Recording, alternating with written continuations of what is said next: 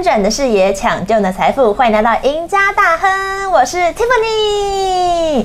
首先在节目开头呢，邀请大家按赞、订阅加开启小铃铛，一起来 follow 我们最新消息喽！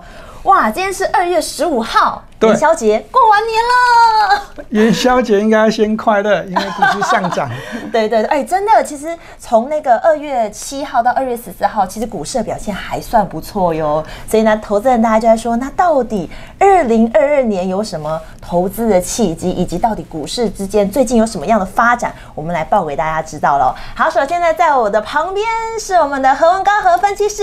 Hello， 大家好 ，Tiffany 你好。耶、yeah ，对，没错，今天是元宵节，所以几件事情呢，跟大家分享一下，包含了最近2022年啊，大家知道。我们通货膨胀越来越严重了，对，荷包要紧缩了，这是大家心中的痛啊，对不对？你很紧张吗？大家都紧张，对不对？毕竟通货膨胀攸关到大家，对。对。那另外呢，是美国联准会呢也提到说，在大概1月26号的时候提到了要缩减资产负债表，以及呢升息。那大家就在说，到底会升几次啊？会升的幅度是多少呢？对。以及呢，包含呢，金管会也在近期发布说。要在3月16号之前，年报118家公司要提前公布，哎，所以也让我们投资人可以提前做准备。那另外呢，是大家最近应该看新闻都知道说，乌克兰跟俄罗斯最近的边境战争，哎呀，很多很多的事情，这个是一件超级大事。对啊，好多好多的事情。那投资人就在想说，哦，那到底我们2022年有哪些投资的方法帮助？大家可以守住荷包呢，所以今天我们就邀请到何分析师来教大家一个方法，就是如何从年报当中找出可以适合投资的标的呢？好，所以我们马上就要邀请何分析师来为我们分析哦。好，首先呢，这边哇有带大家看一个遛狗理论，对，来请教何分析师。好，那这个遛狗理论呢，当然是来自于这个德国股神。好、这个大家有念过书的，那当初他这本书蛮多投资人在念的，所以大家都知道所谓的遛狗理论。而这个理论呢，很简单的，就是说分析股票的方法其实有很多面向，对，每个人也有每个人的看法，但是都不会脱离所谓的基本面、技术面，这产业面跟这财务报表或者这个消息面。但是呢，我们以这个股神的说法是说，不管你怎样分析。怎样看这个股价的波动？好，那最后呢，这股价终究会回归到这个所谓的基本面。哇，就是为什么我们今天要看财报，对不对？对，没错。所以这个财务报表呢，就是这非常非常重要。但是财务报表呢，这有些人看得懂，有些人看不懂啊。有些人认为很高深，有些人认为就看损益表就可以了，对，懂 EPS 本益比就可以了。啊，但是呢，我们今天要跟大家讲不一样的哦。哦。对啊，好，那再看一下这一张图呢，我们就可以看得很清楚。财务报表呢，事实上在每个这个公司公布的这个获利啊，是在营收是在每个月的10号。那在获利公布之后呢，当然就会有季嘛，这个每个月完毕就是季。那这个季报的这一个效应呢，在市场上过去呢有很大的效应，那后来是慢慢的递减。那这递减的原因是因为这公布营收完之后，就会有人开始计算。好，那季报还没公布，事实上就已经有所谓的特定的法人或者比较专业一点的人士就已经算出来了，这间公司已经赚多少钱了。好，那凭什么赚多少钱？待会我们会告诉大家。那另外一个是什么？另外一个是这个年报哈，公布的时间是第一季、第二季、第三季到第四季，就是所谓的年报。那年报跟季报的这个时间又有差距。每个季的这个季度的报表呢，这个金管会的这个规定啊，证券交易法是规定45天之内啊要公布啊，最慢就是45天。好，那在这个年报上面确实会相隔1个月，会差比较久。好，所以呢，在这个公布年报上面的这个数字上面啊，那事实上都会已经有人早知道，好，这早知道这个财务报表就会有所谓的这个空窗期，或者所谓的这对投资人也叫做摸索期。摸索期。对，那对于这个。比较专业的人士、法人来讲，它叫空窗期，因为这消息他们已经提前知道了。好，那这空窗期呢，他们就有趁机就可以这样先买进、先布局。对，等到年报公布呢，反而有可能就会变成利多出尽都有可能。哦，所以首先投资人要掌握这些时间点啊，对不对？那刚刚讲到说。现在我们有提前的，有118家的公司，它要提前去公布，这是什么样的状况呢？哦，对，刚刚我们讲到所谓的这空窗期，对特定的专业人士、法人是比较有利的，但是对散户投资朋友是不利的。另外一个因素呢，就是所谓的股东会。好像这股东会呢，在这个每年的这个如果没有疫情的情况之下，大约都是在5月份开始嘛，到6月份就是股东会旺季。好，那在疫情这个最近1-2年，所以有稍微的 delay 往后延后。好，但是我们还是要这个法规上面规定还是要这样，就是要比较好。在这个正式一点的这个一般的这个时间好来规定，所以呢，这个金管会这个做法呢，就是想用正常的这个情况之下来告诉这个上市会公司哈，目前它的规划是说要在这个年报，我们刚才讲的公布完之后会有3个月的时间，这叫做空窗期。这3个月的时间就是3月底才会公布，但是因为股东会是正常是在5月份就会开始，那要做一个股东会的名册。好，这股东会名册呢，会是在如果是5月中开会，那是在3月中就要做完。但是年报偏偏是在3月底之前才要公布，所以在这一个空窗期之后呢，又有一个叫做摸索期、摸黑期啊。这对投资人好像不太好哦。对，因为我要参加这个股东会，我要买进这间公司到底好不好？那我这年报我都还算不出来，对，所以我这买进的动作会比较慢。哦，对，那有可能就没有办法参加这个所谓的这个成为这股东啊，参加股东会。所以呢，这个我们的主管机关呢，这对这种问题呢，已经这个研究好一段时间了。那现在他已经规划，在今年开始啊，这只要上市会公司啊，股本啊，资本大于100亿以上的，投资人你要先记得，大于100亿以上的这个公司啊，这总共有118家。在这一个3月中之前就要这样公布，对，他去年的获利揭露。对，好，那在这个明年跟这个后年大家当然会继续的规划，那在后年会全体上市归公司，好，这金管会就会说，哎，但过去是3月底，就提前全部到3月中，好，这法规就会开始修正。对，好，那都是为了投资人的这着想。好，所以有了这些背景知识之后呢，接下来投资朋友就想问，观众朋友想问，所以到底有哪些方法？到底何分析师要教大家哪些方法来看财报呢？我们就教大家一招，这一招是什么呢？好，那我们刚刚讲到这个股东会的这名册召开嘛，对不对？好，那召开之后呢，当然就要照这个所谓的财务报表就变得很重要。那这财务报表就是投资人买进的这个最重要的依据。所以呢，我们刚刚讲的这摸黑期已经缩短了。那接下来哈，这大家就要进入这个财务报表哦，要来看表喽。这个地方哈，大家就要看一下毛利率跟营业利率。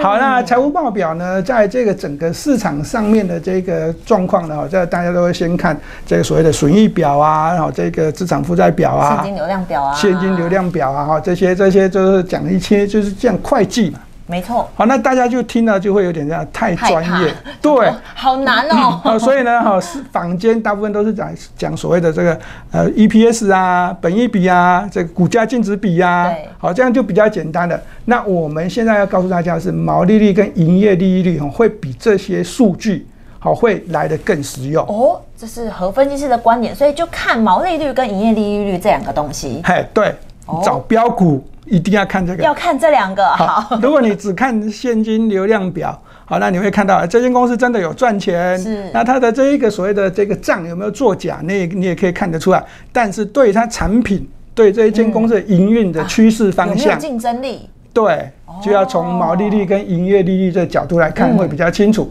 好，那首先我们就话不多讲，直接讲这个。好，那大家直接看这张表。对，大家还是会觉得这个毛利率跟营业利率这个数字太高深，没关系，我们就这样直接举例。好，假设有一间面包店，它在卖面包的，它的营业收入是在90块，对，那它的成本呢是这个50块，那扣掉成本就剩下这个40块，好，这40块就是所谓的营业毛利。那这营业的毛利呢，再扣掉所谓的这个费用20块，好，所得的这个净利就叫做营业净利。实际上真的赚的是20块。对，没错。那在这一个税前上面跟税后上面，当然我们就不用再讨论了。所谓的这个20块就是所谓的就是净利。那在这个地方，好，在这个地方要请大家好思考的一些这个问题，就是说，好，当毛利率拉高的时候，它代表是什么？毛利率拉高的时候，代表他赚得多啊！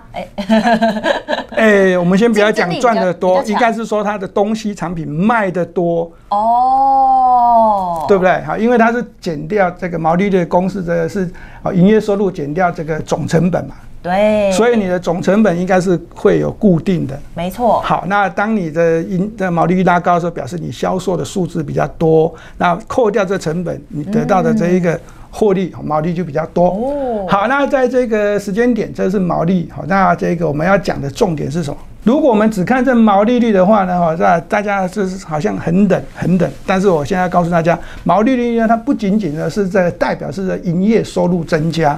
它也代表是一个产品，它的需求，好，有没有大量的需求？哦，有没有提升？对，跟所谓它的这间公司的产品的竞争力是不是很强？嗯，好，那这两个，好，这两个呢，如果你在这坊间呢念的书呢，肯定不会有人告诉你，毛利率的拉高代表是这间公司的这个获利好拉高之外。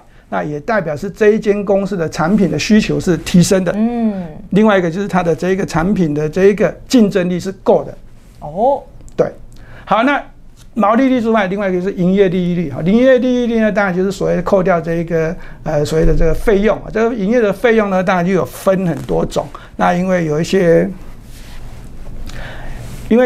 这个公司，它好像我们假设一样是一间面包店 ，A 的面包店跟 B 面包店，好 ，B 面包店它可能老板就是想说，我的面包店要开始这样研发新的面包，但是 A 的公司这间公司，它老板可能他没有要研发新的这个面包，所以呢，它的费用就会比较低。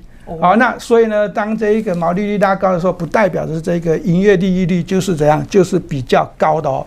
好，为什么？因为它有可能会有新的研发的面包的这个费用产生，好，那它的营业利率就会掉下来。哦，对，好，那这个问题呢，在对于这个举例来讲呢，大家可能是听不太懂，但是我们就直接告诉大家，这一种事情呢，大部分都在科技股身上，跟传统产业会有区别。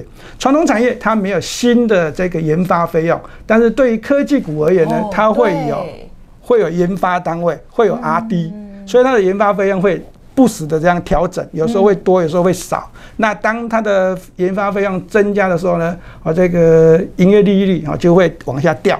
那研发费用减少的时候，营业利率就会往上升。好，那这两个重点，好，现在请大家留意一下。哇，所以大家看毛利率跟营业利率这两个，那同时还要关注你要。买的是哪一个类型的股票？对，然后去看哦，所以它的营业利率可能会有变动，对，在什么时间点会变动，所以这是大家要注意的。所以接下来我们就要请何分析师来举几个个股来大家实际看一遍。好，那刚刚我们讲这么多的投资朋友可能听得有点不懂，但是我们现在就直接套到股票身上。好啊。好，这只股票呢，这个地方叫做2603的这个长荣海运，这个是我们制作单位做的这个表嘛。从2020年的这个毛利率跟营业利率，好，这大家可以看得到，是数字是不断的往上跳升。那股价呢，在当时在2020年的时候呢，它的股价还算是在个位数，这10位数附近啊，在游走。那但是呢，当时在这个2020年的第一季、第二季、第三季就已经开始有人发现，长荣海运的这个。毛利率是往上的，一直创升，营业利率也是一直往上创升。那当时发生的这一个所谓的这个2020的这个新冠疫情是在3月份，从3月份之后就明显的跳升，所以呢就开始有人就开始思考，是不是因为疫情的关系导致这运货的这个运输的这个费用啊，这个所谓的这个报价就往上拉高了。好，那拉高之后呢，当然就怎样使得这个毛利率就。创升了，因为销售数值就拉高了嘛，营收比较多嘛。好，那创升之外呢，另外一个是我们刚刚说过的，因为长荣海运它不是科技股，所以它没有研发费用，所以它的毛利率拉高的时候，营业利率也会明显的跳升哦。好，所以这个表大家可以看得很清楚。好，那这个是从2020年到2021年的这个表现。好，但是这个我会告诉大家，如果你有这个兴趣回去查一下2019年。之前的这个长荣海运的毛利率大概都在7%左右。哦，营业利益好，大约都是在2%、3%左右。所以呢，这张表从2020年到2021年，这数字呢，长荣海运的这个毛利率跳升急剧，非常的快。好，营业利率也是拉得非常的快，那股价当然就要反应。啊，那飙涨的时间点哦，大家可以看得到，初期是这样比较平稳，上涨的时候比较这个角度没有这么多。 对，接下来就是斜率。对，到了2021年，这个毛利率这真的是跳升到这5%以上之后，营业利率也跟得到这个5%以上的时候，啊，这股价就冲出去了。所以呢，哦，在这个选股交易上面呢，这个投资朋友你可以从这个财务报表的这个毛利率、营业利率上面，好，非常对，非常非常的这个留意一下，这个来做比较。所以这是一个传统产业的部分。那这一个，我们再举一个例子来看看。好。 好，那这支股票叫做这个6104的创惟，创惟呢，它是这个 IC 设计的公司，那是科技股喽。对，那这个地方大家就可以看得很清楚，毛利率呢，它当然是从这个 48.5% 这往上的窜升到这个最近的这个51以上，啊，这51以上的这个幅度呢，可以看得很清楚，大约是增加3%左右而已啊。哦 但是它的营业利率呢，却是从这个同一个时间啊，从13.5啊上升到这个23.6，好，这增加的幅度呢就增加了10%，好，这毛利率增加3%，营业利率跳高，代表是什么？代表是说它在这段时间的研发费用是往下掉的，那也代表是说它接下来的这个产品销售是怎样极具竞争力的，所以它毛利率是一直往上走，那这。 产品销售的这个数字需求好，非常非常的旺盛啊，往上走高之后，营业利率跳高哦，这代表是这个产品上研发的非常不错哦，研发的非常不错。它中间在这过去的这2年销售的过程之中，它不需要再额外的新的研发产品，所以它营业利率啊，这会跟着往上走高。 对，所以就是它的现况已经得到市场的认同。对，而且它走高的幅度会比这个毛利率更高，所以那个股价呢，哦，这个从这个过去的在40块、50块附近呢，也是一口气也是因为财务报表的飙升。哇，所以刚刚何分析师教大家，我们在财报当中可以去看毛利率跟营业利率，然后同时刚刚讲到依据不同的产业去做一下调整，我们就刚好举了一个传统产业跟科技来做代表。那刚刚前面我们开头其实有讲到最近的几个现象嘛，包含是大家也知道说美国要升息了，那。 就想问问看何分析师，你对于美国升息的看法是什么？因为我们大家现在讲说啊，升息不升息，但其实我们都知道一定会升息，只是升几码的问题。下一张图片就提到了我们3月呢，美国已经暗示了会升息这件事情。哇，所以呢，这个部分我们就要来请教一下我们何分析师，你的看法是什么呢？ 好，那刚刚这 Tiffany 也说他会你会紧张啊，对不对？事实上 ，Tiffany 也说对，大家都很紧张，因为手上都有股票。那这升息呢，大家都会害怕。那我会直接告诉大家，好，在对于这个紧急循环的角度来讲的话，每一次的货币宽松，好，那这个结束在第一次升息的时候，都会是市场上的利空。哦 但是接下来的升息呢，就会迎来的是所谓的景气循环往上走强。那景气是确定往上走高了，那联准会才会确定在升息。所以接下来升息就会变成利多。那只有一种情形是叫做例外，这种情形叫做连续升息、不停升息。哇，这个是要鼓励大家那个最近投资要减缓哦。对，那当然这种几率呢，在依照这过去几届的这个美国 FED 的这个联总会的主席来看的话呢，哦，从伯南克以来就是比较偏向鸽派，好，一直到耶伦来讲都是比较鸽派的。所以呢，我认为这个地方美国的这个联总会主席鲍尔啊，在这虽然他不是经济学家啊，但是他的做这个动作，在这些官员来讲的话呢，这个持续像过去葛林斯潘时代啊，连续升息13次的几率，我认为是几乎是不可能发生的。好，那但是呢，在这个地方呢，这个大家留意是3月份哦，这个 QE 就要结束，确定结束。3月份会不会真的升息？好，大家有所期待。对，几率应该是蛮高的。对，但是呢，哈，依照这个过去联准会的这个升息的动作来看的话，他们在这个从伯南克以来呢，就先 QE 结束之后呢，才下次会议才会升息，所以呢，还是有一点几率。我认为3月升息的几率还是怎样？ 还是有降低的哦，甚至5月份才升息也都有可能。好，那另外一个是，除了3月份这一次很紧张之外，另外一个是今年到底要升几次？对啊，到底要升几次呢？对啊，这是大家在激烈讨论。对啊，然后升的这个幅度啊，会不会很快速的就拉高啊？对不对？好，那这是大家都比较紧张的，因为这牵扯到的所谓的货币的紧缩跟货币的宽松。那对这个货币紧缩的这个问题啊，对这个整个科技股的投资啊，就会这个变得比较重要。所以呢，我们来看一下这下一张图呢，大家就可以看得很清楚。好，那这个市场上有人预期，好，这像这个美国的前财政部长桑默斯就说，好，那在今年呢、FED 啊可能要怎样继续的升息啊，这个每次都升息，好，那要怎样让这联准会的这个什么尊严哦拉回来啊，因为一直持续的货币宽松，这钱撒太多。好，那另外一个是高盛预期呢，在今年联准会是大概会升5次。好，那这个新债王，好，那所谓的我们的这债券天王，应该这样子讲啊。这个人哈，这个叫做冈拉克，这个人过去呢，他在这债券上市场上分析非常的不错，但是呢，在最近的几年呢，他这分析的非常的差。好，那我认为呢，他在这个的看法呢，他说 FED 好明显落后曲线，升息的幅度会超出预期。好，我认为他说的这个看法应该也会是错的。因为他最近几年都不好。好，那第4个是这个大摩说联准会的加快升息呢，会导致的全球寒冬将至。好，那对这4个看法，我会直接告诉大家，请你多多参考高盛。那另外3个哈，听听看看就好了。为什么？因为这是我过去啊这几年啊10几年以来的交易经验。好，哪些人讲的话听听就好，对哪些人讲的话比较重要。那我认为高盛讲的话会比较这个比较精确一点。为什么？因为过去的这个美国 FED 主席的这个都是属于比较鸽派，好，一直承袭到现在。那 FED 过去的官员他是这个鹰派，好，跟鸽派就是各半。好，那最近几年以来啦，从伯南克以来的鸽派的人数会比较多一点，所以呢，我整个FED 哦，这个决策官员，我都认为都是比较偏向鸽派，而且从耶伦时代的时候，他就把这鸽派的已经怎样倒出去到这欧盟哦，这个连欧盟都是属于鸽派，所以呢，这个货币宽松是整个全世界的这个情况。那接下来的升息动作，那牵扯到是3次、4次还是5次还是7次？好，我认为啊，这个高盛说的今年会升息到这个啊，从0%到0.25%的这个幅度拉升到1.25%到1.5%，所以呢，这样算起来就大概是5次甚至6次。